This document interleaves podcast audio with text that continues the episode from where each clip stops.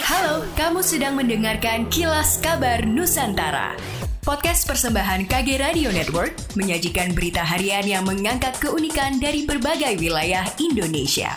Kilas Kabar Nusantara dapat juga didukung oleh pengiklan loh.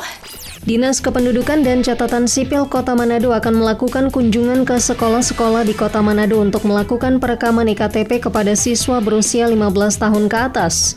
Sebagai persiapan untuk para pemilih di pemilu serentak 2024, Dijen Dukcapil Kementerian Dalam Negeri telah mengeluarkan program perekaman IKTP di sekolah-sekolah untuk para calon pemilih pemula. Perekaman IKTP akan dilakukan kepada siswa usia 15 tahun ke atas dan akan dilaksanakan secara bertahap mulai bulan Februari ini. IKTP akan diserahkan kepada yang bersangkutan pada 2024 mendatang saat siswa telah cukup umur untuk memilih.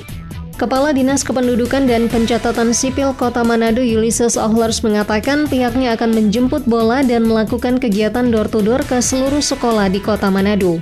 Selain itu, warga Kota Manado juga dihimbau untuk membawa anaknya yang berusia 15 tahun ke atas yang akan menjadi pemilih pemula pada 2024 untuk datang ke Disduk Capil Kota Manado dan segera melakukan perekaman IKTP.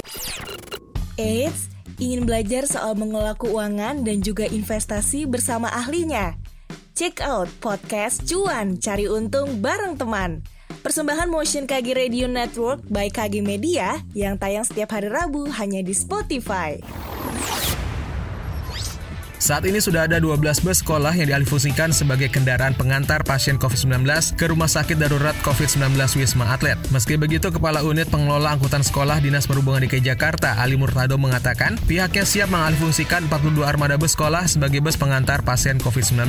Bus yang dialihfungsikan itu sudah mengalami modifikasi dan nantinya akan bergerak sesuai dengan permintaan dari puskesmas setempat. Menurut Ali, jumlah bus sekolah yang dialihfungsikan untuk mengantarkan pasien COVID-19 masih dalam tahap aman, sebab perharinya jumlah pasien pasien yang dievakuasi sekitar 60 hingga 70 pasien. Pemprov DKI Jakarta sendiri saat ini memiliki 211 unit bus sekolah.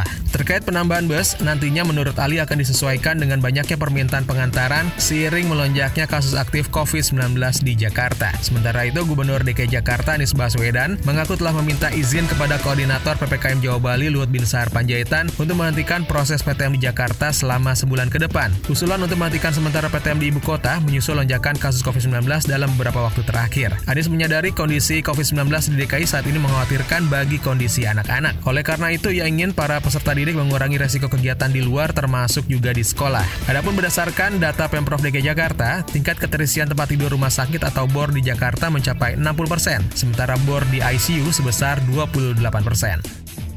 Demikianlah kilas kabar Nusantara pagi ini.